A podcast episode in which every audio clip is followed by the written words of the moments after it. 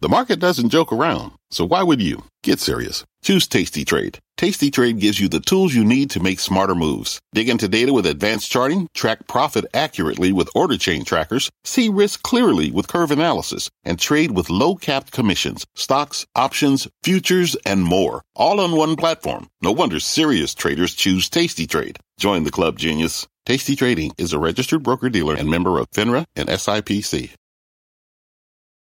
I'm Brian Sullivan, and you're listening to CNBC's Worldwide Exchange. Our show airs live weekdays at 5 a.m. Eastern. Listen in. It is 5 a.m. here at CNBC, and here is your top five at five. We start with sellers. They're back in the driver's seat. The stocks look to give back at least part of yesterday's relief rally. The futures, they are lower across the board. And investors continue to digest the Bank of England's surprise decision to launch a massive bond buying program. But not everybody on the street is sold on that idea. And Hurricane Ian slamming into Florida as a Category 4 storm, leaving more than 2 million without power this morning as it churns its way up north. And bucking the trend as one of the world's largest car makers with a test drive investor IPO appetite during what's been an unusually slow year for IPOs. And a historic night in the world of sports and Major League Baseball as Yankee slugger Aaron Judge. He hits his way into the record books. It is Thursday, September 29, 2022. You're watching Worldwide Exchange right here on CNBC.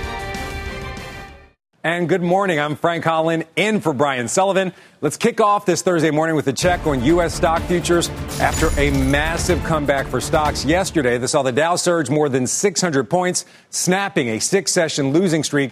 Futures right now, however, red across the board. We see the Dow could open up about 300 points lower, at least at this point. The S&P and the Nasdaq both a percent lower at this time. We also saw some wild moves in the bond market as well, with U.S. Treasury yields falling from their highest level in more than a decade, right on the heels of that Bank of England decision to launch a massive bond buying program. The 10 year yield coming off its biggest single session drop since all the way back in 2009. This morning, below that 4% mark, down at 3.846. Again, still seeing the inverted yield curve here.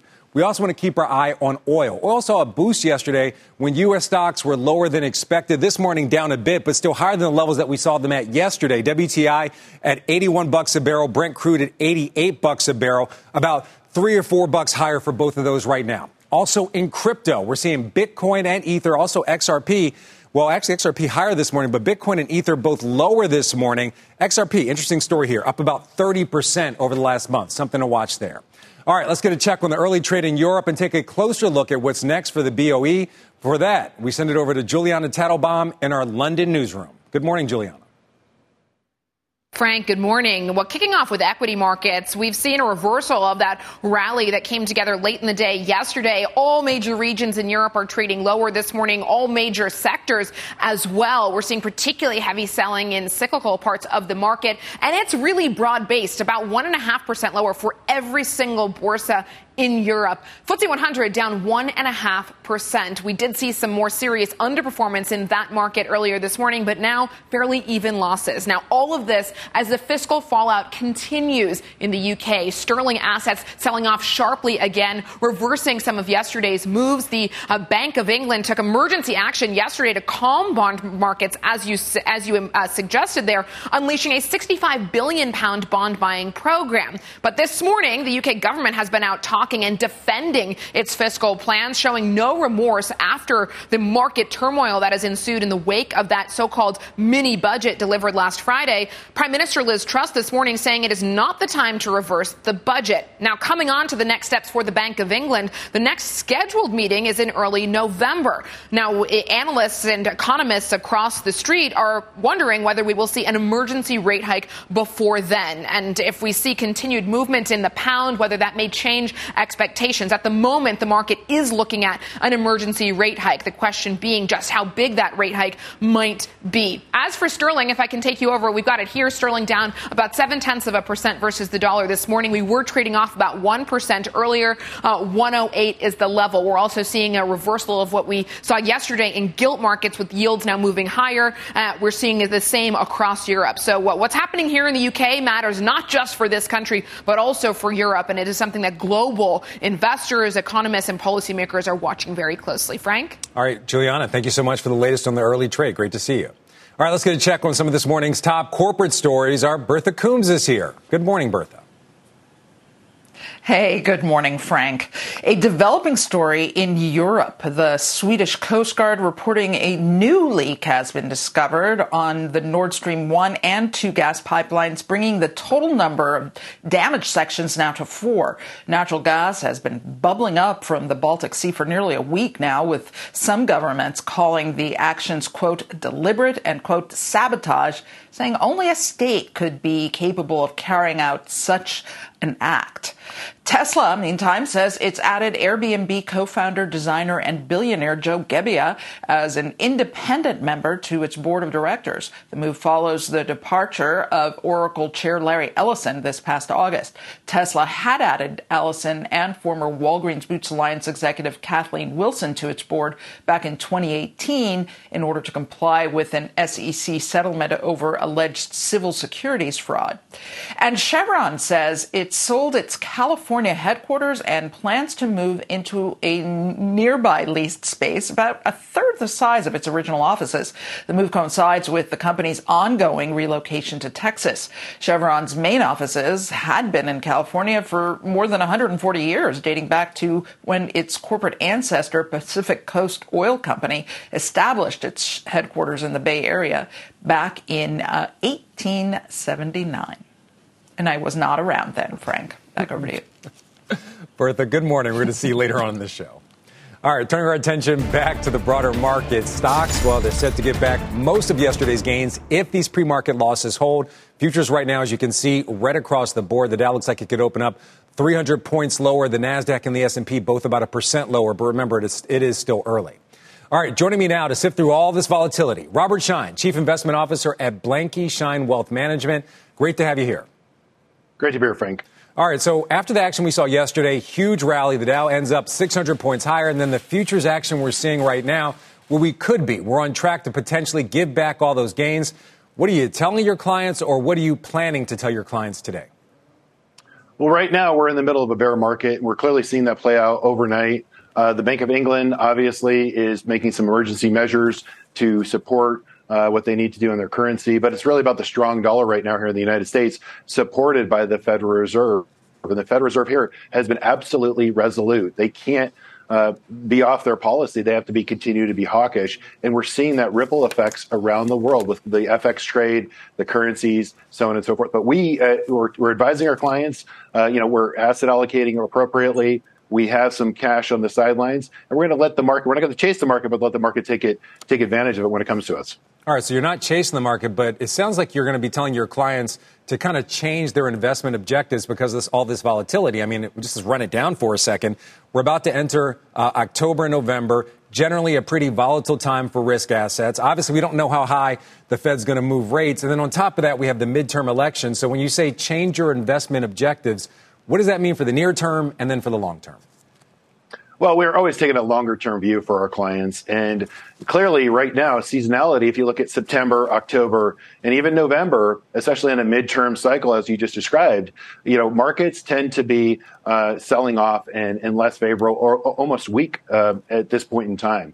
That being said, uh, there are still opportunities here that come our way. And we're, we're seeing that in just about every market. But at the same time, we're going to keep our, our powder dry and we're going to let markets play out. We know that the Federal Reserve is going to continue to be resolute. We're seeing that play out uh, because we're going, we're seeing the conversation shift from inflation now to recession. And that's okay. actually going to play out over the month of October. We're going to see that in the employment data. The Fed's going to be looking towards the employment data as we are, and that's going to help. But the real focus needs to be on earnings and corporate earnings moving forward. I think all of the geopolitical headlines, all of the you know headlines that we're seeing right now are going to come into full bear, full focus when we get the third quarter earnings. Earnings expectations have come down. Uh, corporations have proven that they can exceed those expectations okay. uh, quite quite handedly. All right, Robert, before we let you go, really quick, we want to get to your stock picks. Um, you have three of them for us. Let's start off with Costco. Um, inflation impacting Costco or the fact that people are worried about recession helping it, helping them because, you know, people generally stock up and they obviously need food and, and drinks and things like that? Costco's re- recession proof. uh, and, and, consumers will continue to flock to Costco. Uh, and, and, we like Costco. Even next year, they're going to increase. They're going to pass on. They're going to increase their membership. So that's four hundred million dollars to their bottom line by a membership increase. But during a recession, Costco has proven to be a winner. All right, your other two stock picks, very briefly, because we got to get going. So we also like Verizon, even in a recession. Uh, people will give up mortgages before they give up their cell phone, uh, and it's got a 6% yield, so you get paid while you wait, uh, as well as Amazon. Amazon is winner, and it'll continue to be because the Amazon uh, cloud will continue to grow. It's growing at a 35% clip. Uh, almost six billion per quarter, and at the same time, it's consolidated the last couple of years. But we believe in the long run, Amazon is a winner. All right, we got to leave it there. Robert Schein, we appreciate your insight and those stock picks. Thanks for being here. Thank you for having me. All right, turning our attention now to a developing story. Florida, reeling from the impact of Hurricane Ian, slamming the state's west coast as a Category 4 storm before weakening into a Category 1 with maximum wind speeds of 75 miles per hour. Still pretty intense, as you can see. This is a live shot of Daytona Beach on your screen right now. The storm knocking out power for more than 2 million customers as of this morning and dealing a serious blow to transportation. More than 2,100 flights canceled. Florida's biggest seaport, Jacksonville and Port Canaveral on the state's Atlantic coast, joining the Tampa port and shutting down entirely as the storm churns slowly northward. Today, President Biden will visit FEMA headquarters for an update on the damage. And for that, we send it out to NBC's Bree Jackson in Washington. Good morning, Bree. Good morning, Frank. Yeah, the White House is keeping a close eye on this situation. President Biden will be briefed on the federal response during his meeting at FEMA later today. President Biden has said that he believes that this storm may turn out to be the most consequential hurricane in a long time. Hurricane Ian slamming Florida flooding roads, knocking out power to millions, and wreaking havoc on people's lives. Yeah, I screwed up, but gotta gotta do what I gotta do with the uh, reality that I have, which is get the hell out of that house. It's my home. It's the only thing I have. I mean, and my mother. You know, I mean, if, if that goes, then what what what do you do? Ian made landfall as a Category 4 storm, the fifth strongest in U.S. history. This is going to be a storm we talk about for many years to come. Warranting an all hands on deck response. Officials say that includes 30,000 linemen to restore power, 7,000 National Guard troops to help with cleanup, 1,600 high water vehicles for rescue efforts. This level of interagency coordination will not stop as we prepare for the historic and the catastrophic impacts that we are already beginning to see.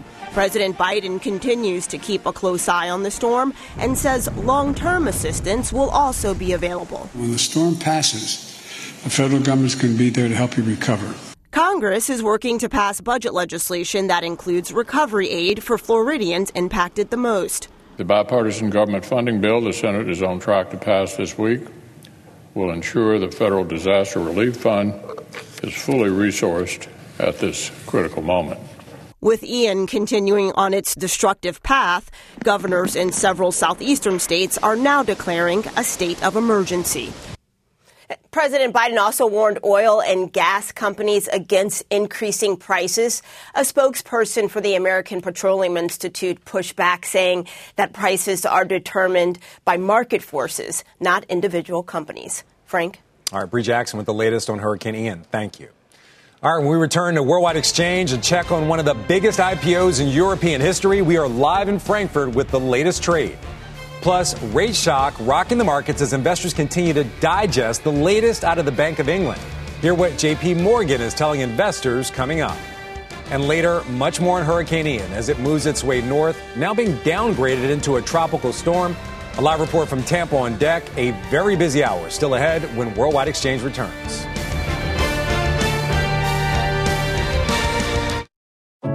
What does it mean to be rich? Maybe it's less about reaching a magic number and more about discovering the magic in life. At Edward Jones, our dedicated financial advisors are the people you can count on for financial strategies that help support a life you love. Because the key to being rich is knowing what counts. Learn more about our comprehensive approach to planning at edwardjones.com slash find your rich. Edward Jones, member SIPC. At the UPS store, we know things can get busy this upcoming holiday. You can count on us to be open and ready to help with any packing and shipping or anything else you might need. Is there anything you can't do? Um, actually, I don't have a good singing voice. the UPS. Nope. But our certified packing experts can pack and ship just about anything. At least that's good. The UPS store. Be unstoppable. Most locations are independently owned. Product services, pricing, and hours of operation may vary. See Center for details. Come in today to get your holiday goodies there on time. All right, welcome back to Worldwide Exchange. Shares of Porsche popping in the European market debut, defying what's been a historically slow year for public offerings. CNBC's Annette Weisbach joins us now from Frankfurt, live outside the German Bourse. Good morning, Annette. Good morning. Yes, it's uh, actually the biggest IPO since 25 years here on the ground and one of the biggest IPOs we have seen in Europe for more over a decade. So the Porsche share is popping despite a very uh, weak general market environment. It's also down to the fact that the families, Porsche and Piëch, who are controlling Volkswagen and also Porsche, uh, didn't want to have the maximum price. It's a very complex deal structure in which they also had to buy shares, so the incentive was to keep the, the price at bay, and that's why we're seeing that very friendly market reaction. The shares were a couple of times oversubscribed, um, so loads of interest because the Porsche story is completely as an equity story. It's very uh, appealing to investors. Porsche has a very high profit margin, roughly 19%, a lot better than Mercedes and BMW. Thus, we're seeing the market cap, the market valuation approaching 75 billion euro just for Porsche. Volkswagen, the mother company, has a market capitalization of 84. Just to give you an idea of so how much value creation has taken place actually through that IPO. Now Volkswagen can invest the proceeds in their electrification strategy, but also will um, splash out a special dividend to their preferred shareholders, and at the same time, uh, they will going to invest a lot in battery factories. Porsche is going to expand its balance sheet and also will invest more into electrification of their fleet. Behind me, you're seeing just a selection of their iconic vehicles, which draw a lot of attention from the crowds here in Frankfurt. All right, Netta, we're seeing the shares right here up more than 4.5%. I know you spoke with one of the executives earlier today. Any big takeaways from that conversation? But actually, it's interesting because uh, they are criticized for having that dual uh, governance structure. Oliver Blume, the CEO of Porsche, at the same time is as well the CEO of Volkswagen, and he is insisting on staying on top of both companies because he's looking at Porsche as a brand which, like, partially floated. I think that was an interesting takeaway. And at the same time, Volkswagen is very confident that they are weathering the recessionary storm which we are going to witness here in Europe a lot sooner than you guys in the United States. They are confident also about China despite the slowing of the economy. So, in general, very positive uh, yeah, news uh, coming out of both companies. Yeah, strong debut for this IPO. Again, shares up more than 4.5%. Annette Weisbach, we appreciate the report. All right, still on deck here on Worldwide Exchange. The biggest financial decision makers in the world give CNBC their take on risk, opportunities, and the entire global landscape heading into the fourth quarter. And you'll see it only here on CNBC. Stay with us. At the UPS store, we know things can get busy this upcoming holiday. You can count on us to be open and ready to help with any packing and shipping or anything else you might need. Is there anything you can't do? Um, actually, I don't have a good singing voice. the UPS. Nope. But our certified packing experts can pack and ship just about anything. At least that's good. The UPS store. Be unstoppable. Most locations are independently owned. Product services, pricing, and hours of operation may vary. See Center for details. Come in today to get your holiday goodies there on time. All right, welcome back to Worldwide Exchange. Now for a look at our Q3 Global CFO Survey. A third of our CFOs say their employees get to choose when they work in the office and when they work from home. The return to office plans for these S&P 500 companies really varying. You can see right here, just about a quarter say workers have to be in the office on specific days, but they can be in the office less than five days. More than a quarter say the workers, they get to choose the days they come in, but hey, still less than five days. As you can see, a very small percentage. Only 5% say they mandate a five day work week in the office. Of course, flexibility has been a major factor when it comes to finding talent in this tight labor market in recent months. But at the same time, many companies, they're very worried about productivity. More than half of CFOs say their companies are hiring and expect headcount to increase. You see right here, 57%. But a third, they actually expect their headcount to remain the same. Again, another small percentage here, only 10% expect to see a reduction in their labor force. Now, this general optimism about the workforce comes as there are mixed opinions about one of the biggest headwinds for companies inflation. 57% say inflation, it just hasn't peaked. The graph's over here. You see it over this shoulder right here. Uh, we'll get more insight on Friday, of course, from the latest PCE report. 43% say it has peaked already. At the same time, the majority of these CFOs say rates are probably going to stay just about at the same level we've seen in recent days, with the 10 year yield hitting a 14 year high yesterday at 4%. Uh, obviously, off those levels right now. Almost two thirds of CFOs believe the yield on the 10 year, you can see right here, I got to move around a bit. The yield on the 10 year will finish 2023 between 4 and 4.5%. 29% believe between 3 and 3.5. Um, only 10% say it'll fall from these levels to under 3.5%. But very important to note, none of these CFOs see it falling below 3%. We also asked their opinion on the midterm elections in November. You can see over here, 57% are forecasting the Republicans will win the House while the Democrats will retain control of the Senate. 19% say the GOP takes control of both chambers. 10% say Republicans take control of the Senate and Democrats retain control of the House. So a lot to watch, a lot on the minds of these financial decision makers. All right, straight ahead here on Worldwide Exchange, we're live outside the Bank of England for a look at what's next for the UK, its currency, and what it means for your portfolio. But first, throughout Hispanic Heritage Month, CNBC is celebrating our teammates and our contributors. As we head to break, here is CNBC supervising producer Patricia Martell. There's a saying in Spanish, ponte las pilas. It literally translates to put in your batteries. And I wanted to fire up the next generation of Latinos and Latinas so we continue to build on the work of so many that persevered before us. Embrace your heritage and your Latinidad. We are all Hispanic, but we are diverse. We eat different foods and wave different flags, yet we are bonded by a shared history. We are bicultural. Let's own it. It's our superpower.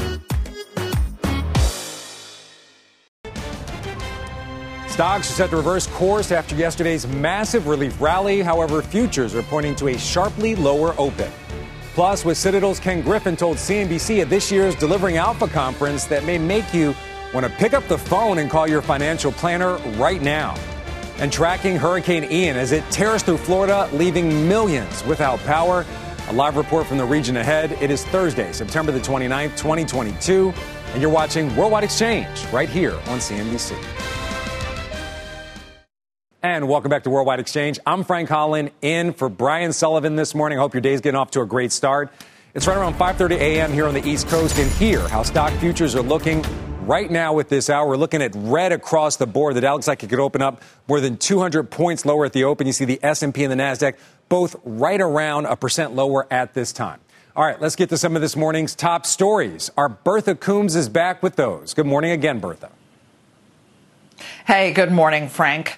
Uh, so Amazon is raising pay for hourly workers once again as the company prepares for the holiday shopping season and a second Prime Day event next month in October. Amazon will increase average starting pay for frontline warehouse workers by a dollar to $19 an hour. Many will earn between $16 and $26 an hour depending on their location. Amazon last raised pay about a year ago to an average of 18 bucks an hour. Company says it's now spending roughly a billion dollars on the pay hikes over the next year. Several major advertisers, including Mazda, Forbes, and PBS Kids, have suspended or removed their ads from parts of Twitter. Companies tell Reuters that's because they appeared alongside tweets soliciting child pornography.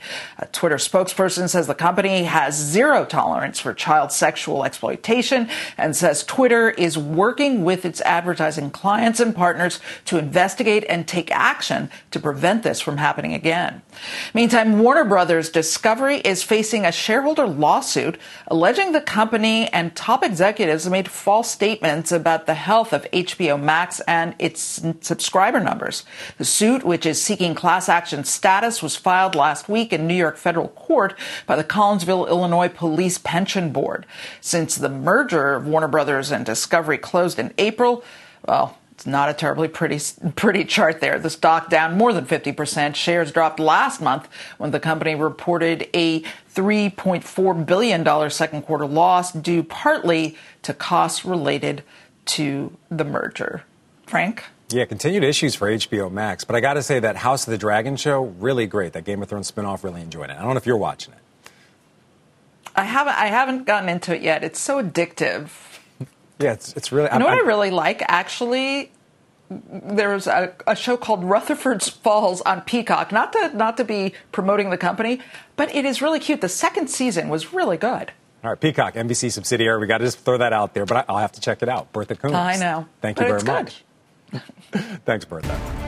All right, turning our attention back to our top story of the morning the ongoing fallout from the Bank of England's decision to launch a massive bond buying program to shore up investor confidence. But not everyone's convinced the UK is on the right track. Here is Citadel's Ken Griffin speaking with our Scott Wapner at yesterday's Delivering Alpha conference.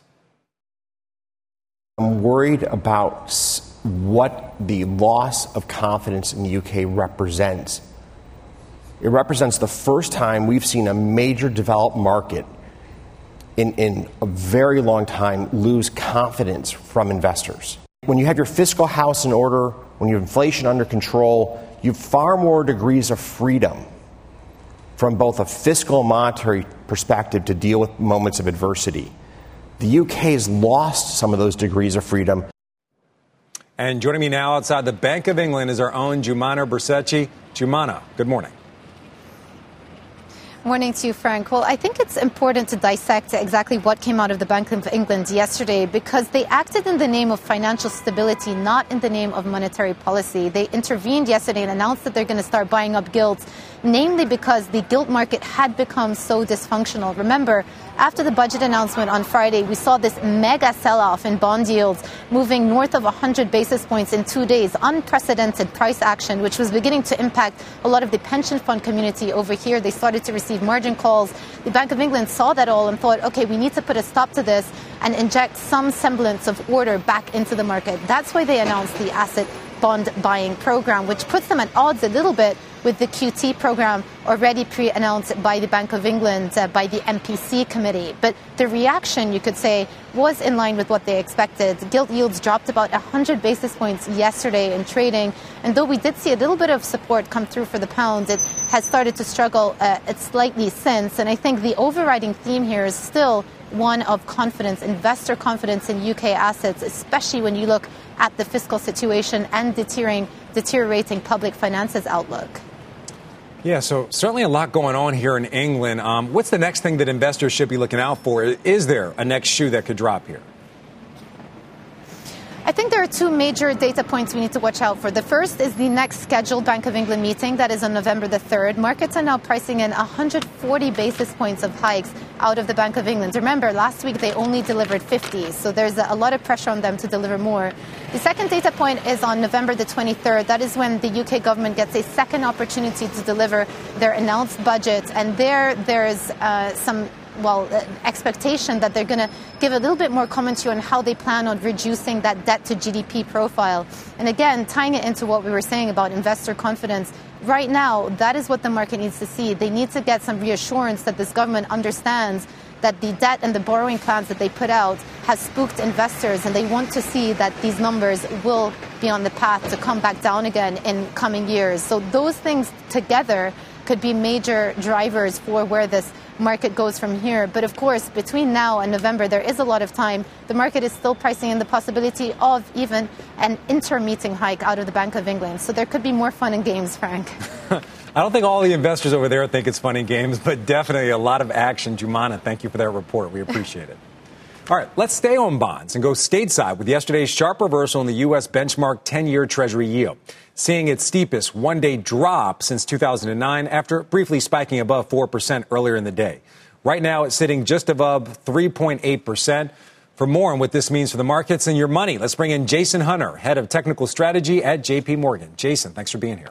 Oh, thank you for having me, Frank. So, Jason, a lot to break down. But first, I really want to get your take. Uh, we're obviously seeing, you know, the 10 year yield hit 4%, and now it's dropped pretty dramatically. It even closed pretty dramatically yesterday, down about 20 basis points lower than that 4% yield mark. What does that mean? What does that mean for the bond market, and what does that mean for the markets? So even before the, the price action we've seen with you know the, the aftermath of what's been going on in the UK markets, um, as the 10 year note was approaching 350 and then 370 and the long bond approaching 350, we were already thinking there was a good chance uh, the market would be seeing its high yields, not just for the medium term period, but potentially for this whole cycle.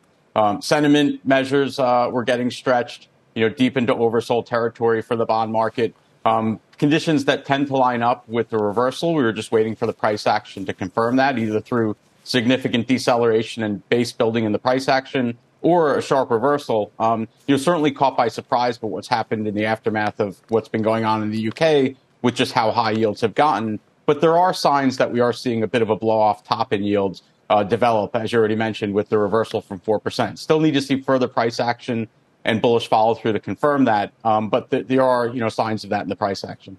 All right, so you're saying we're seeing what you call a blow off top. So I, I got to just ask you in plain language. I think everybody's trying to figure this out, and I know you don't have a crystal ball. There's certainly been a lot of surprises this year, but where do you see this yield going? Do you think it can top four percent this year, and where do you see the bottom? Um, yeah, so so the idea of a blow off top, you know, you know, when and you see reversals. There's like two types of reversals in in the bond market either a, a, more orderly one where the trend decelerates, prices base, and like I said, you get more of an orderly trend reversal, eventual breakout from the base pattern, or you get more of a panicky type move uh, where yields spike higher, the way they've done over the past uh, several trading days, um, and then you see one of those quintessential one day reversals um, where either on a news headline or no news at all, the market just sees the sharp intraday reversal and then closes dramatically at lower yields, which is basically what happened yesterday. Uh, you know, what technicians would refer to as a, a bullish outside day when looking at the, the, the bar chart. Um, you know, so we see some elements of that. I think to really confirm the trend reversal, uh, the market would have to sustain closes uh, below 350 uh, in yields. And, you know, it sounds like it's far away, but it's just where it was trading a few trading days ago. Um, once you move back through that, you're back into the summertime trading range um, and I think anyone that got forced into positions or out of positions on the recent acceleration, um, certainly for anyone who's chased with shorts, would probably be forced to cover, and that might invigorate a, bit, more of a rally. Ultimately, the big resistance um, now is is at three percent. You know, uh, speaking of resistance, higher in price, lower in yield. Um, you know, that three percent area is probably going to be a really tough hurdle over the medium term and through the fourth quarter for the the bond market to richen through. All right, I also want to talk to you about the broader market. What are the technical indicators saying about the broader market? We obviously broke through those June lows a couple days ago, but now we're back above it. What direction do the technicals tell us that the market's heading? Okay, so we know the seasonal period between September and the first one or two weeks of October generally is negative uh, for for global risk markets, including the S and P 500. So you know, if if we look at average seasonality, that takes us to roughly October 11th before that turns the corner. Um, the trend clearly has been down into that period and accelerated, you know, not, not helped by the, the developments we've seen in the UK uh, recently.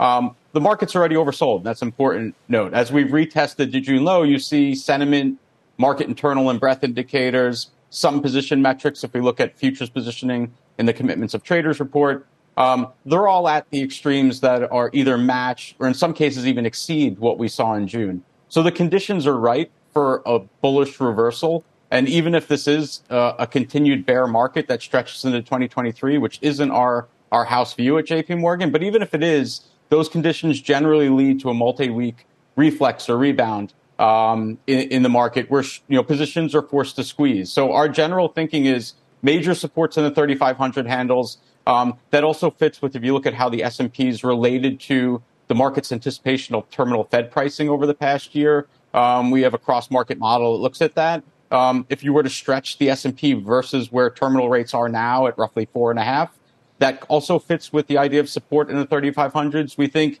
in a, let's call it worst case scenario, if the selling does accelerate for whatever reason, we think that the 3500s will hold it.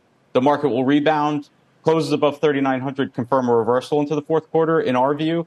And the big resistance is now 4150 to 4200. We think that's going to be a significant hurdle. So again, even if this is a continued bear market, you should see some sort of a bear market rebound that, that takes you up 10 to 15% on the broad index. All right, something to watch and some key tips there for people trying to position their portfolio. Jason Hunter, we appreciate the insight. Uh, thank you. All right, turning our attention to the oil market. Oil prices, they're slipping today after gaining more than three bucks a barrel in yesterday's session. That rebound off nine month lows was sparked by a bigger than expected drawdown in U.S. fuel inventories and a dive in the dollar as part of the broader rally after the Bank of England stepped in to try to stabilize the pound and UK bonds. But the dollar index is trending upwards again today, capping demand for oil from buyers using other currencies and raising fears of a global recession, well, again. Losses are being capped by signals OPEC Plus may cut output at its meeting next week. Let's talk a lot more about the energy markets with Bart Melek, Global Head of Commodity Strategy at TD Securities. Bart, thank you for being here. Good morning.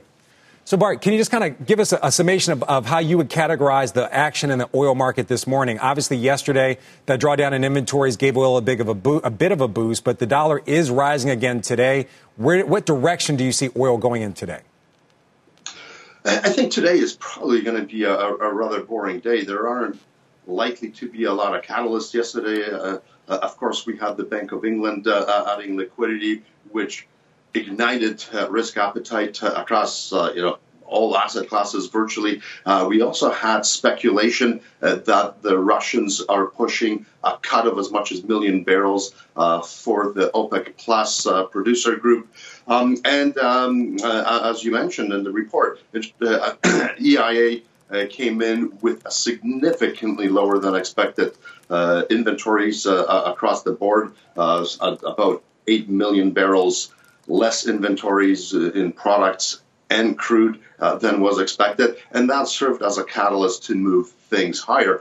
today, of course, much of that has been uh, you know, priced in. And unless we get some new information, uh, you know, quite likely about OPEC, uh, this could go. But I still think this was mostly a short covering rally uh, yesterday, and, and, that's done. Um, I suspect that OPEC does come up with uh, a cut uh, at their meeting in Vienna and uh, we could move towards uh, ninety dollars. That's where we see resistance uh, at this point. Uh, but I think, as far as today is is concerned, uh, maybe steady as she goes. Probably not a lot of things unless something happens uh, during the day. All right, ninety dollars. Obviously, not a big move from where we're at right now, at least with Brent crude. Um, I want to talk to you about what may not be priced in. Obviously, China's, you know, recovery from their COVID lockdowns just hasn't happened as fast as people have thought it was. From FedEx to other tech companies, just cited that things are slower there and the lockdowns have just kind of hit things there. If and when China reopens, does that completely change the complexion of the oil market? I, I think it changes it considerably. Uh, earlier in the year, we were quite confident that China is going to dispense with its COVID zero policy. Uh, that hasn't happened, but you know we are seeing uh, signs that this may change. And as we go forward, uh, China will reopen. Um, it's likely, I think, that OPEC will mitigate uh, some of or reduce some of its production. But the big risk, of course, remains the global macro side, where we could be headed for uh, quite a hard landing. And that means the current estimates that a lot of agencies have of some 2 million barrels of new oil demand next year might not materialize. Uh, and if that is the case, if we go uh, hard uh, to the downside in aggregate demand, um, OPEC will be worried about surpluses, markets will be worried about surpluses, and hence we have this disconnect still where the futures markets were somewhat more negative uh, on on prices uh, than the current supply demand fundamentals would suggest. So that is still yet to play out, and much will depend on how severe the slowdown is. Uh, the Fed is uh, telling us they're going to be very aggressive. We could see the Bank of England to be very, very aggressive uh, as well. Certainly, that's what is being priced in. Uh, of course, the ECB and other major central banks. Uh, so, as China comes out uh, we could in the West be slowing severely and uh, offsetting that. As important as China is, we are right. still the bigger consumers of oil. Bart, what you just laid out, I think, is uh, if you're an oil producer, a worst case scenario. Bart Melek from TD Ameritrade, we thank you for the insight. Thanks for being here. Thank you. All right, turning our attention back to a developing story back here in the U.S. Hurricane Ian slamming into the Florida coastline just shy of a Category 5 storm. NBC's Chris Pollone, he's in Tampa, Florida this morning with the very latest. Good morning, Chris. Yeah, Frank, good morning to you. The Tampa area dodged the worst of this, but this storm is still ongoing. It's now a tropical storm, but it's dumping tons of rain on the Orlando area, central Florida, out towards the Space Coast. We're seeing many, many reports of flash flooding, inundated homes and cars. So it continues to be a problem and will throughout the day. The storm roared ashore just south of where I am by a couple of hours. Places like Fort Myers and Naples inundating entire neighborhoods. Authorities said that they know they got hit hard, but they don't know exactly how hard. They'll be going out today to try and assess the damage. So far, no reports of any fatalities with this storm. We'll keep an eye on that. And 2.5 million people in Florida are without power right now because of the storm. There are crews in the state ready to go in and try and restore power when they can. The governors of Georgia, North and South Carolina, as well as Virginia, have declared states of emergency as they anticipate the remnants of Ian moving into their areas. Frank, back to you. All right, Chris Pollone with the very latest on Hurricane Ian. Thank you for that report. All right, as we head to break, the wait is over for Yankee slugger Aaron Judge, officially making history in Toronto last night, tying the American League home run record at 61 in the top of the seventh inning last night. The strike to left field tying Roger Maris's record, which was set all the way back in 1961 during the final game of the regular season. Judge's mom and Roger Maris's son, Roger Maris Jr., in the stands to witness the go ahead homer.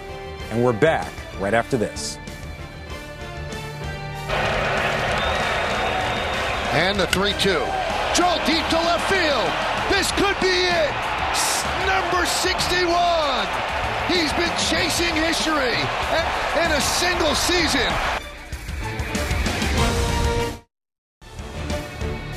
All right, if you are just waking up, futures are pointing to a lower open, though we are off the worst levels of the session. You can see right now the Dow looks like it could open up just under 200 points lower at this point. The S&P and the Nasdaq both around a percent lower as well, give or take. Among the pre-market losers, Apple shares under pressure once again. The stock now down nearly 6% this month. It dropped yesterday on demand concerns after a report said the company was pulling back on plans to raise production of its newest iPhone. Worldwide Exchange back right after this. All right, welcome back to Worldwide Exchange. Here's what's on the agenda for the trading day ahead.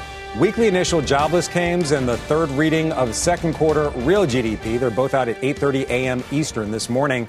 We'll also get earnings from Bed Bath & Beyond, Nike, and Micron, plus remarks from San Francisco Fed President Mary Daly.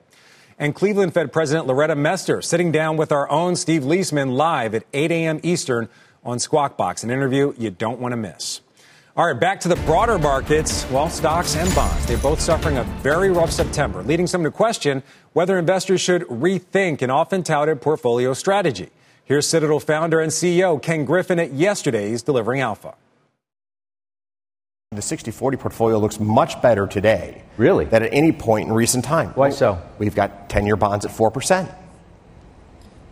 Right? When 10 year bonds are, are at 75 basis points or 1%, there's no real upside to the bond in a moment of a recession, it's often characterized with deflation. Mm. But now, with, with the 10 year bond at 4%, if you go into a downturn and inflation heads back towards a, a one handle, all of a sudden those bonds are worth a fair amount more than they are today. That's a win in your portfolio. That's in the green when your equity portfolio is likely to be in the red. All right, for much more on that and the trading day ahead, let's bring in Degas Wright, Decatur Capital founder and CEO, also CIO, and he's also a CNBC contributor. Good morning, Degas. Great to have you on. Good morning, Frank. How are you doing? All right, so you were actually at Delivering Alpha. You heard uh, Ken Griffin say that in live and in person. What's your take? Is the traditional 60 40 portfolio, is that what you're going to be advising your clients to adopt? Well, yes, because now you can use bonds. And for taxable clients, we would even say let's consider municipal bonds. For instance, if if you live in the state of Georgia, you can buy a Georgia State Road and Tollway Authority bond uh, that's going to mature next year at an interest rate of about 2.75. Now, as if you compare that to a corporate taxable bond, that's the same thing as a 4% bond because the Georgia bonds or municipal bonds are tax free. So let's really quick. I want to get to your stock picks. You got some stock picks, but first, do you have uh, a target in mind for where you think the 10-year yield is going to end 2022, and also where you see the S&P moving from here? Yeah, exactly. So what really shocked the market was when the uh, dot plot came in, which is the federal funds forecast. At the end of this year, they're forecasting about a 4.3 percent Fed funds rate. Right now, the Fed funds rate is at 3 percent. Also, by 2023, the dot plot indicated a 4.6% uh, Fed funds rate. So that's a significant shock to the market. And that's why we're seeing uh, the market go down and decline so sharply. So that has changed our outlook for the uh, uh next few months that we could hit 3,500 with the S&P because of that shock to the market. All right. Well, so with that perspective in mind, Eagles, let's go to your stock picks. What's your, your top stock pick for the current environment we're in right now? Obviously, a lot of volatility. Right. So you want to uh, select the stocks that have that are can really do well in a recession, and those stocks are going to be the stocks that will do well when you have uh, the unemployment rate increasing, and also when you have consumer sentiment declining. And so those are going to be sectors such as healthcare and uh, consumer staples. A stock, for instance, will be AbbVie that does a really great job. And it actually uh, invests about uh, 13% of their revenues in research and development that really performs or really starts to form a very strong uh, pharmaceutical uh, pipeline, okay. such as uh, drugs such as Humira that treats arthritis and uh, skin disorders. So we really like AbbVie.